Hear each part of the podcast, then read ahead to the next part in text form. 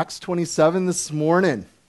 The Bible, in a lot of ways, is a lot of things. And this morning, chapter 27 is the most valuable document that we have today concerning ancient seamanship. You guys might be like, what are you talking? Oh, wait until we get into this chapter. It's all about a boat ride on a big sea. So this is also a very striking illustration of a blend of the natural for us set before us here in Acts 27, and we're going to see the supernatural at the same time. So we have divine providence and human struggle, and that really is the characteristic of life. We see that all the time. So here was a great crisis, and there was a great man to take full advantage of it, really to the glory of God and to the furtherance of the gospel. I just posted in our Facebook group and on our Facebook page and on my page a study that I did from the men's retreat. It's on my hero, okay, which is the Apostle Paul, okay? But you guys can take some time and listen to that message because it really ties into where we are this morning. It's just one of these things. Once again, we have this brother going through it and through all the suffering, all the hardships of just wanting to serve the Lord and make him known. We see God show up in a powerful way, and we see Paul continue to be faithful and use whatever circumstance, even a hard circumstance, for the glory of God. So, any of you guys ever desire to go to Italy? Right? Yeah, I got to go to Rome twice, okay? If you've never been to Rome, yeah, that's me. I had a little bit more hair. But Rome is beautiful. There is so much. Any of you guys ever been to Rome? Because we know God spoke to Paul, this is where you're going. Don't be tripping. You're in Jerusalem. You're locked up. It's not the end. I have more for you, and it's going to happen in Rome. So he held to that promise. We're going to get there. Even as we get into chapter 27, it looks like he's going to die once again. No, he knows where his destination is. God has spoken it. It's going to happen. I'd love to take you guys to Rome someday. It's beautiful. I've been there a couple times. I got to see Jesus there and the 12 apostles. They were hanging out on a roof, but there's just the coolest things all over. And this is really cool, guys, okay?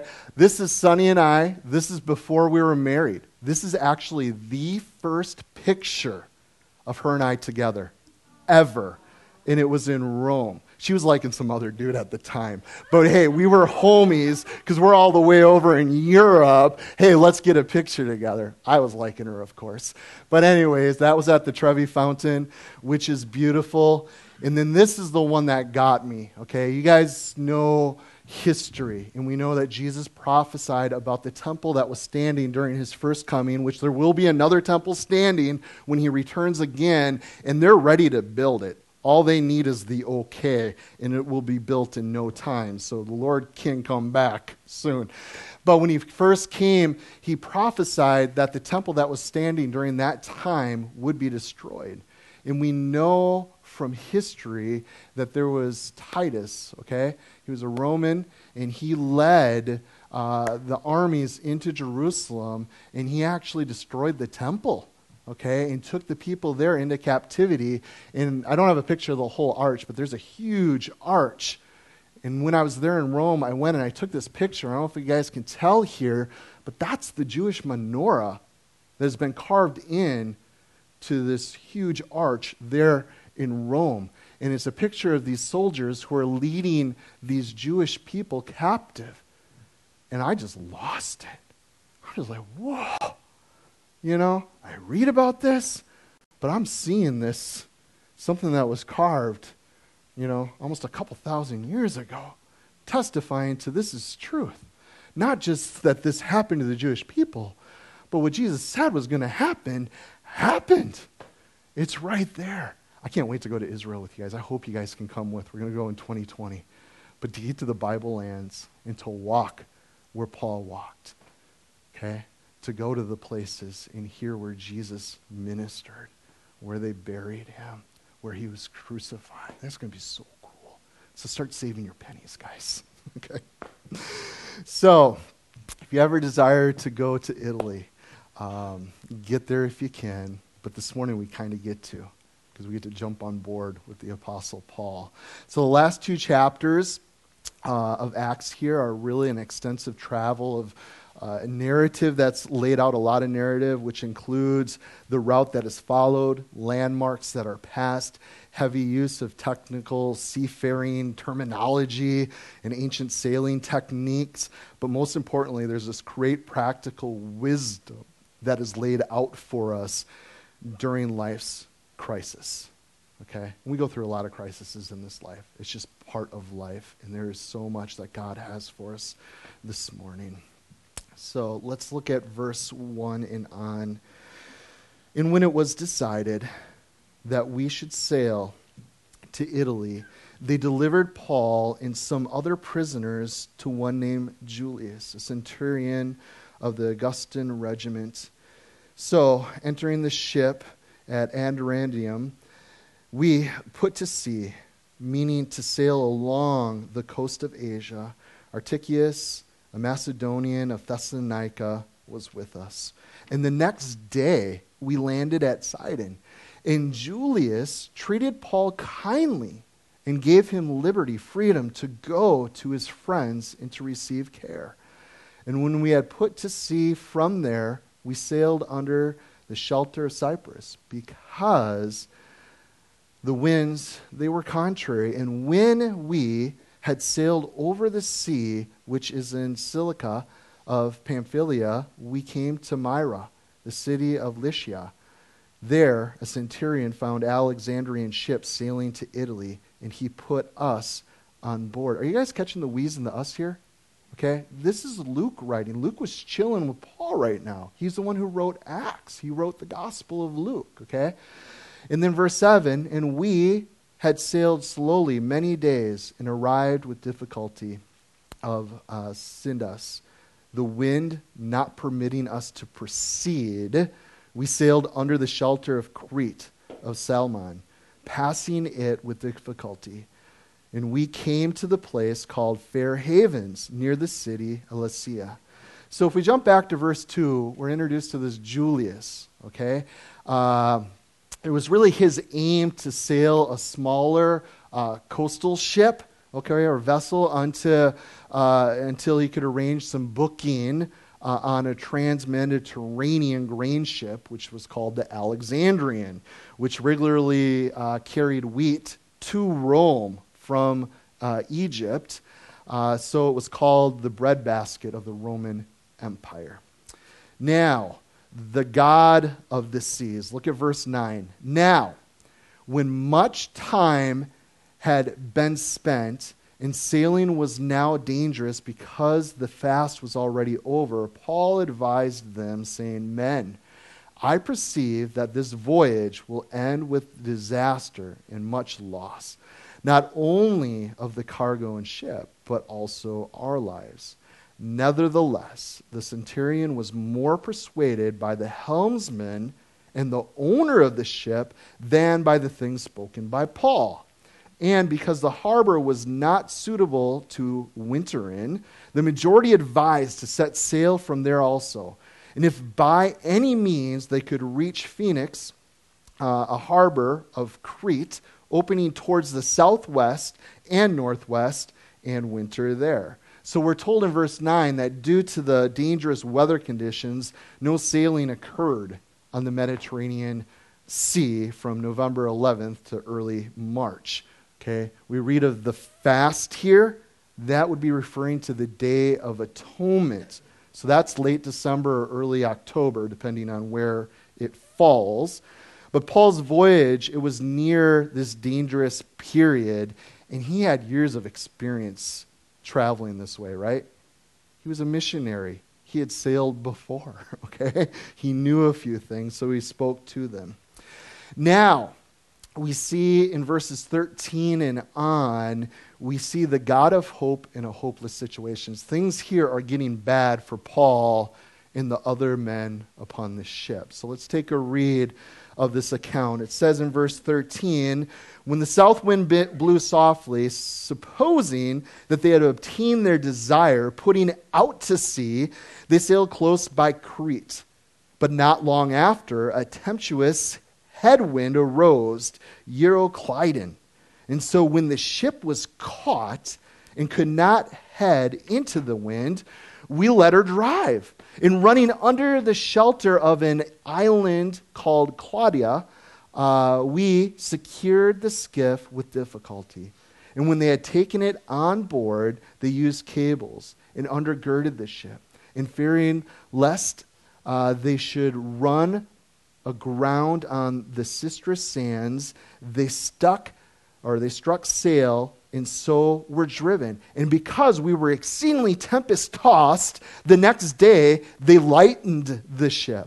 And on the third day, we threw the ship's tackle overboard with our own hands. Now, when neither sun nor stars appeared for many days, and no small tempest beat on us, all hope that we would be saved was finally given up. But after a long abstinence from food, then Paul stood in the midst of them and said, men, you should have listened to me, I told you so, and not have sailed from Crete and incurred this disaster and loss. And now I urge you to take heart, for there will be no loss of life among you, but only of the ship.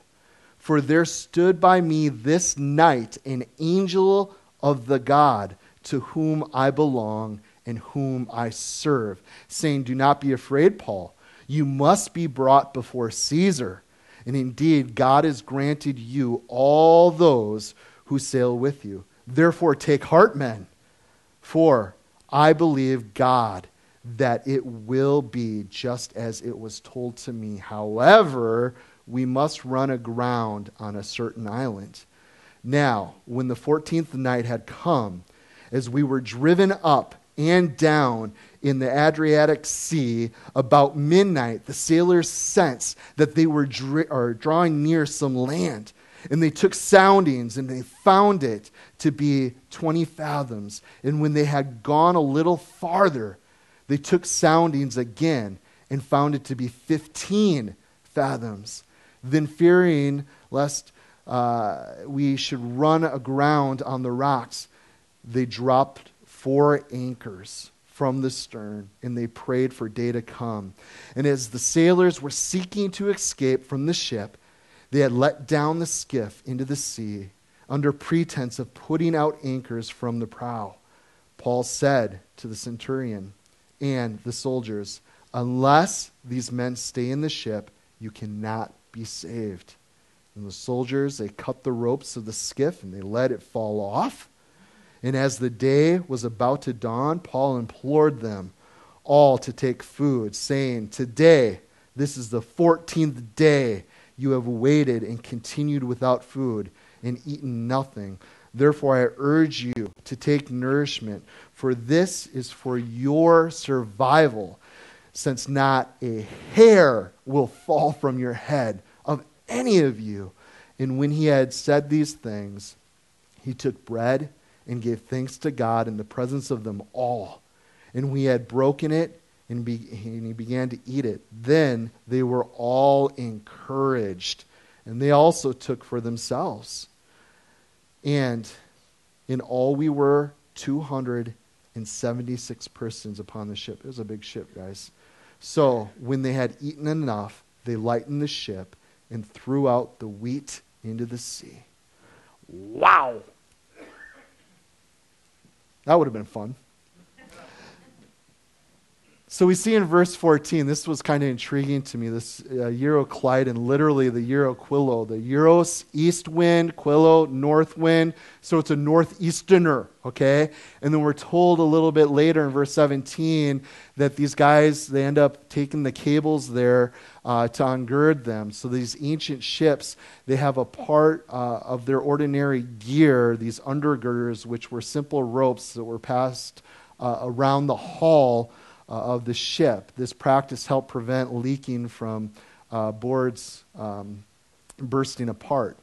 And then the Sistra sands, these were dangerous quicksands that these people upon ships, they feared that they would end up hitting on the north side of Africa, so sailors would try to avoid it altogether. At least their ships get swallowed into it. They lowered all the sails except what was needed to keep the headwind. Okay, so they just say, we got to keep going. We don't know where we're at because we haven't been able to tell for days. Bon voyage, huh? Look at verse 20 here. It says, all that we would be saved was finally given up. So think about everything they were going through. No GPS, okay? I actually took a map out of my car yesterday. You guys ever have one of those big atlases of the whole United States? Well, it's just sat there for years, and I never use it. I'm just like, I'll put it on the shelf in the garage, you know? Why? Because we're blessed, aren't we? We have a GPS. Hey, Siri, take me to Piggly Wiggly, you know? Just, no, dude. But anyways. So these guys, they had no GPS, they had no sextant there, they had no compass. You guys know that a compass wasn't even invented until like the 1100s by the Chinese people. So they're stuck. All they had to depend on were their observations of the heavens, but they couldn't even see that, okay? It was overcast. We can't even see where we are.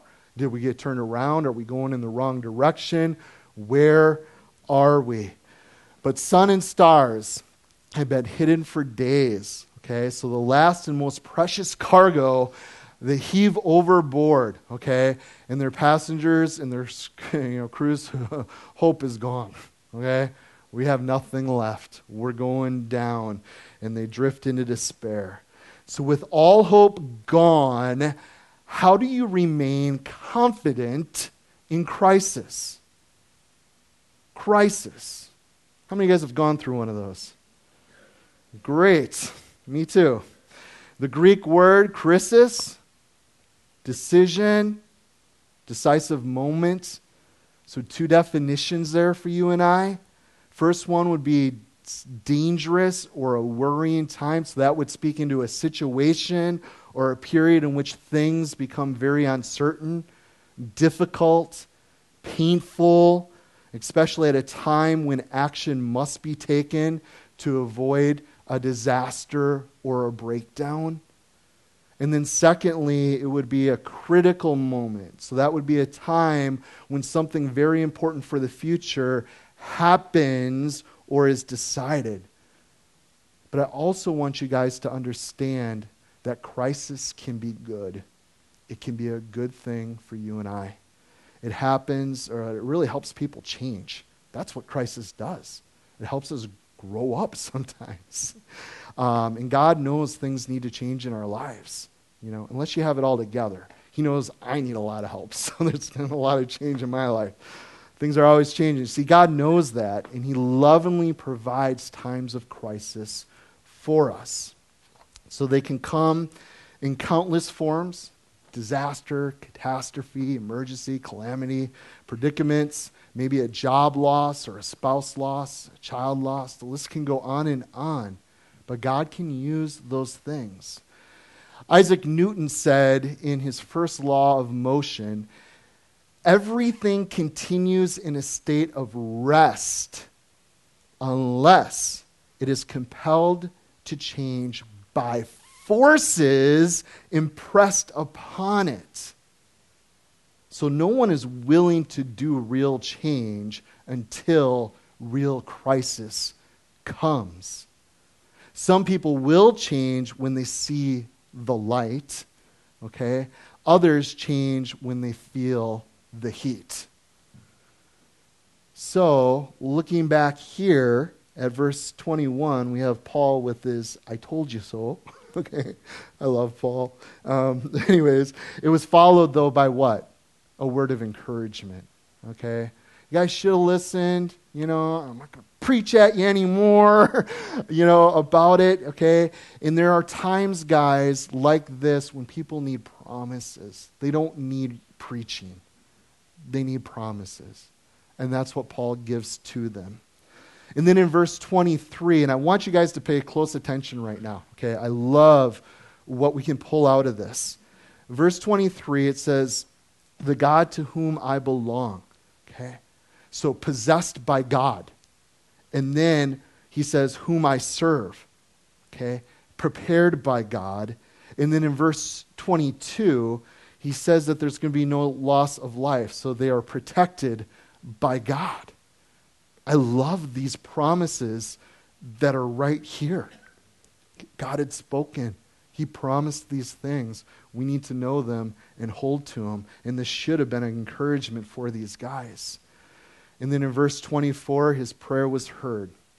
You see, as the needle of a compass is constantly, you know, in a pole north, so our hearts and our eyes constantly are feeling the pull heavenward. Okay? And as believers, that's what the Spirit's always doing, isn't it? Hey, look up. Set your mind on those things above, eternal things. Okay? And that's, I'm thankful for that, because it's easy to get off course, isn't it? And it doesn't take long to get really off course. Just if you start a little bit, you'll find yourself way off real quick. But the Holy Spirit, isn't he so good, so patient, lovingly brings us back to where we need to be? Niagara Falls. I love that. How many of you guys have been to Niagara Falls? What? Only like one dude went to Rome and all you guys went to Niagara Falls? Okay. Well, I think when we go over to Israel, maybe we'll do a side trip to Rome, we should fly out of Ontario and check out Niagara Falls first.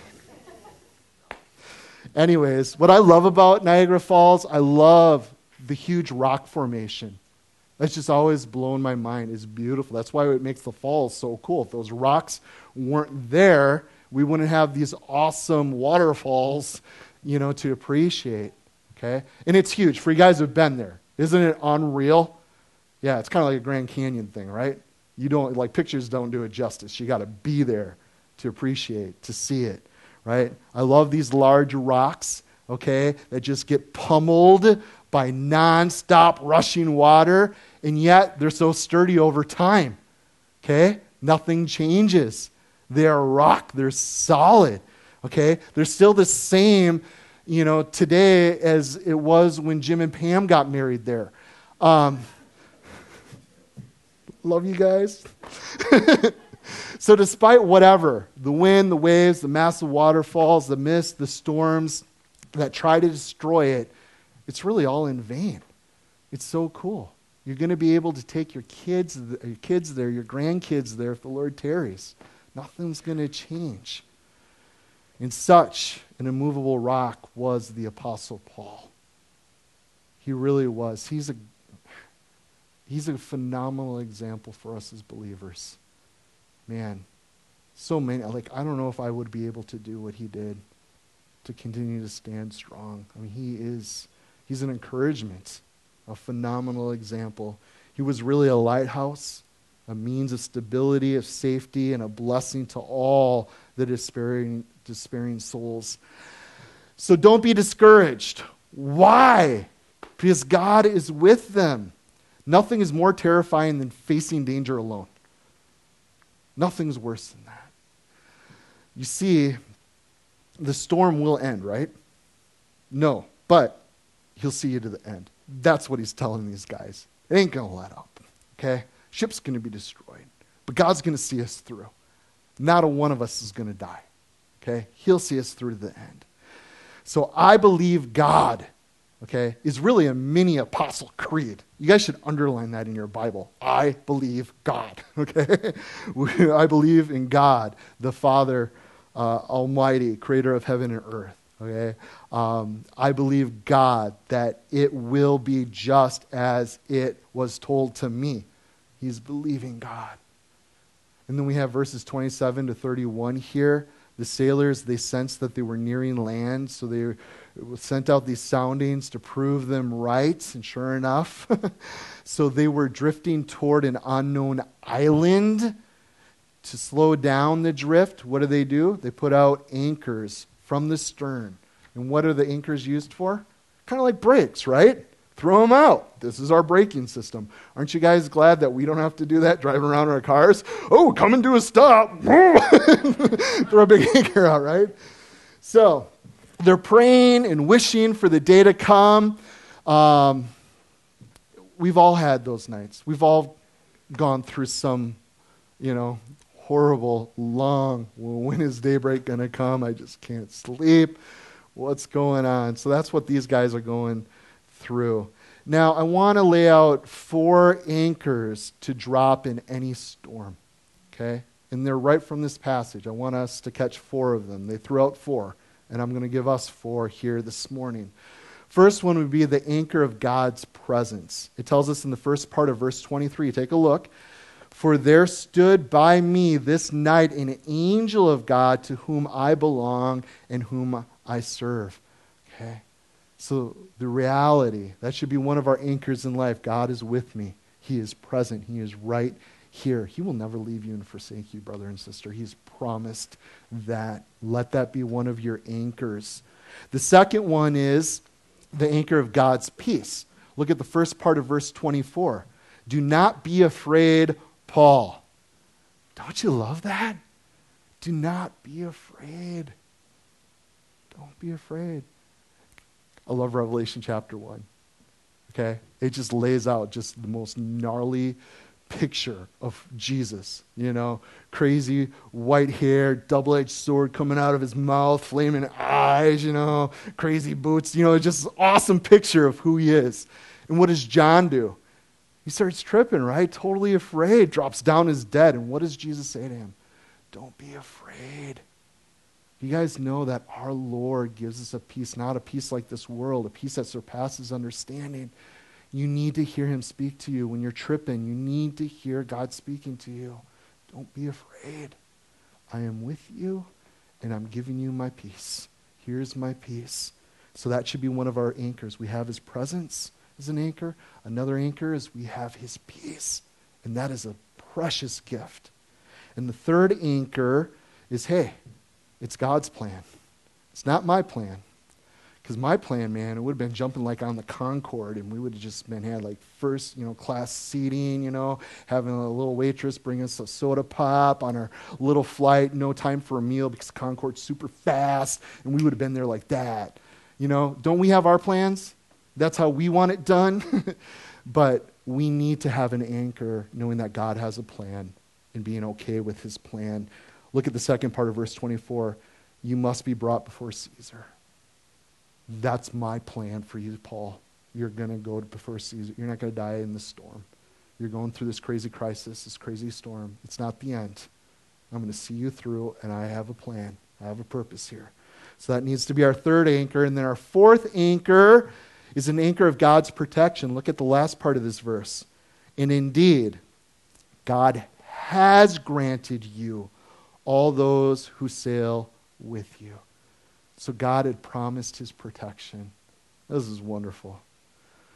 So there's a purpose why we had to pause and look at these 4 anchors. It's right here in the scripture, guys. Hold to these 4 things. I hope you wrote them down. I hope they're on the screen. They are. Whoa, this is a huge question. Let's go back to verse 30 here. Really, the question for you and I in light of this verse is, do you want to jump ship? Do you want to jump ship? Christianity. I don't like this. Been doing this my whole life because mom and dad brought me to church. It's all I've ever known. Just doesn't seem to be working for me because I'm not getting my way. Do you guys know that people do that? I'm done. Lord, I know you're asking me to do this. You're asking me to love, serve, bless, even love those enemies of mine. I don't like that. I'm a fighter. I want to get them. And I guess if I'm going to do that, I got to walk away from your ways. and start doing my way. You see, like when Jesus asked the disciples, do you also want to go away? Do you want to jump ship? And then verse 31, there's shipwrecked people. Okay? They had all they needed in order to be saved if they would what? Believe and obey. They would be saved if what? They would believe and obey. You will be saved if you believe and obey. Oh, I didn't think it was works, Pastor. Isn't obeying a work thing? No. If you love me, and that comes by the believing part, right? He first loved us. That's why we love him. Okay? It's his loving kindness that leads us to repentance. What? Return that love, turning back to him. And if you love me, you will keep my commandments. You will obey. Okay? My kids, they're not perfect kids. They don't always listen. But when they do listen, most of the time it's not because I scare them into doing it. You have to do it or you're finished, you know. No, they love me. I love you, Dad. I'll do that for you, you know. Can't get them to rub my feet. But besides that, they do a lot of other things, you know. But isn't that what we want to do for our Heavenly Father? I love you, Dad. You know, I want to obey you. You know, and I don't have to worry either about what you're asking because I know you're good. I know you're a good, faithful dad. So, verse 32. Some of the ship's crew here, they tried to get into this lifeboat, but they eventually cut the rope to the small dinghy there where they literally found themselves all in the same boat. I think that's cool. There's no escape. We cut off any possibility of that we're all in the same boat. And that's where we need to be, guys. Because there are things that we are still tied to in this world. Okay? I'm gonna go. Lord, I'm getting in your boat. Okay, I'm gonna sail along. But if things get too hard, you know, I can jump ship here. I can get in this other one. I got my escape all planned out. What is God asking you to do? Just cut it off. Cut it off. God wants absolute surrender, guys. That's what he wants. I'm all in. No more questions asked. No more decisions to be made. I've already purposed in my heart. My life is yours. You're my king. My allegiance is to you, Jesus. I'm going to follow you to the day I die. I'm all in. Do you even then have to think about leaving? No, you've already purposed in your heart. You already made that decision. When things come up, you don't even have to think about it. You don't have to weigh out the pros and the cons. No, I've already made my decision. I'm in your family. It's good. So, verse 33 to 36, he tells the guys there to take nourishment. So Paul was very practical as well as perceptive. Okay? Here's a multi-meal for you. Eat up. Paul also started this voyage as a prisoner and then a passenger. Now he's the captain of the ship. Do you guys see what's going down? This is, if you guys have been tracking with us through the book of Acts, I think chapter 27 is pretty darn cool. You know? He's now going, not as a slave, you know, he's still going to go see Caesar, but now he's calling the shots, you know, God is blessed. So they were all encouraged. Why? Circumstance change? No. What changed, guys? Their attitudes. That's what changed. And how huge are attitudes in our lives, okay? There are many that are not here today in fellowship with us just because of a bad attitude. That's all it is. They'll blame it on a circumstance. No, they chose a bad attitude, period. And how many of us have hardened ourselves to God's ways, his plans, because of a bad attitude. Well, that's not going to get me what I want, God, you know? So, let's wrap this up. Verse 39. When it was day, they did not recognize the land, but they observed a bay with a beach, unto which they planned to run the ship, if possible. And they let go the anchors, and they left them in the sea. Meanwhile, loosing the rudder's ropes, they hoisted the mainsail to the wind, and they made for shore. But striking a place where two seas met, They ran the ship aground, and the prow stuck fast and remained immovable. But the stern was being broken up by the violence of the waves. And the soldiers' plan was to kill the prisoners, lest any of them should swim away and escape. But the centurion, wanting to save Paul, kept them from their purpose and commanded that those who could swim should jump overboard first and get to land. And the rest, some on boards and some on parts of the ship. And so it was that they all escaped safely to land. So land-o! Right? Preparations in verse 39 of beaching the ship, they were made, and their plans were dashed, right? When they ran aground at her bow, leaving the stern exposed to these battering waves. And then verse 42, of course they would kill the prisoners, right? They were responsible for them. If they escape, it's my head. And then verse 43, the centurion wanted to save Paul, and Paul wanting to save Julius. So what if God, wanting to save someone close to you, needed to run you aground first? You okay with that? It means their salvation for eternity, to be with their Maker, to hang out with me for all time. Yeah, of course. So Paul was shipwrecked, but still in ship shape, not destroyed. I love that. Let me say that again. Paul was shipwrecked, but still in ship shape, not destroyed. In verse 44, they all escaped safely to land. Now, the Bible teaches us that there's three kinds of storms in our lives. And I want to wrap up thinking on this, these truths. Three types of storms. So if you're taking notes, write these down. The first one would be storms that we have caused. We'll call those Jonah storms. Jonah storms. Storms that we have caused. The second storms that come our way in life would be storms that God has caused. We'll call those Jesus' storm on the Lake of Galilee. Okay, that would be a Jesus storm. And then the third one that we would see are storms that others have caused us. We'll call that Julius, persuaded by the helmsman and ship's owner. Okay? So we have a Jonah storm. What do you do with a Jonah storm? Repent. Okay? You repent.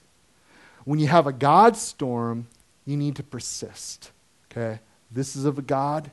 I'm going through it. It's hard, okay? But it's his thing. I'm just going to persevere here. I'm going to continue to trust and obey in the midst of the storm. And then the other storms, okay? What do we do in those storms? Can't believe so-and-so did this. We don't wrestle against flesh and blood, okay? There's things that shake out in life. Sin does stink. It does affect us all. Satan does come and mess with us. What do we do in those type of storms in life? Pray. That's when you pray. Okay? So, repent, persist, pray. But why do storms come into our lives, Pastor? I'm so glad you guys asked. Sometimes it's just satanic opposition. Okay? We do have an enemy. He hates you, child of God. That's never going to change. Also, sometimes storms come because God wants to deepen our maturity. He just wants us to grow up. And if any of you guys have been in the Lord for any length of time, you can say yes and amen. I know that's true. Preach it, brother. Count it all joy. But we should, because it really does grow us up. It builds character. Okay, we become more like Jesus. We become more of a useful vessel for his glory. Also, storms might come sometimes, and we just really have no clue why. It's just part of life. We live in a fallen world. You guys know that? Okay. We live in a fallen world. Things just happen. They just happen. Can't help it. There's some godly, God-fearing, all-surrendered Jesus-loving people who have lived down south this year who got hit by hurricanes. The just and the unjust, guys. That's just part of life sometimes. Also, I want you guys to grab a hold of this truth. The Bible's focus isn't on who causes pain. It never is.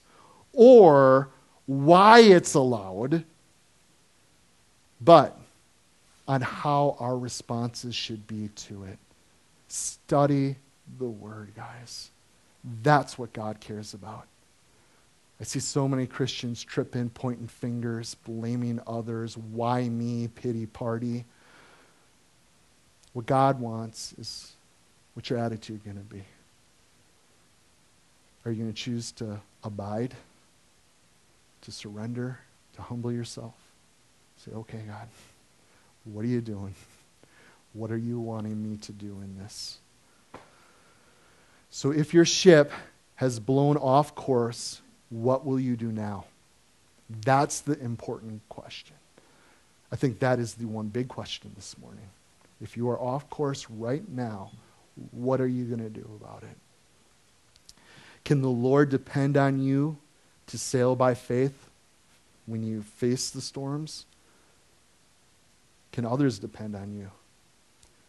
You see, debris from every kind of shipwreck is floating all around us. Okay? We see it even in the church, guys. Broken marriages, ruined relationships, shattered dreams, mangled morals, twisted guilt, damaged hearts. All around us. And the need is great for courageous Christians like Paul who will stand faithfully in life's uncertainties and proclaim the spiritual anchors that can hold people fast to Christ. So if you would stand with me, we will pray.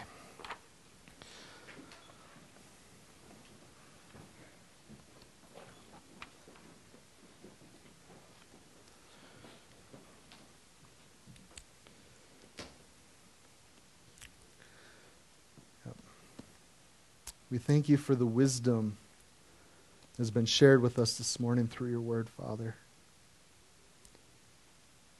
Lord, you've asked us to give thanks in all things. Lord, we thank you for lives past storms and even the present crises, knowing that you are at work. You allow, you have plans. There's so much unseen that's going down. And all you're asking us to do is to continue to look to you, to believe, to hold fast, to stand firm in our faith.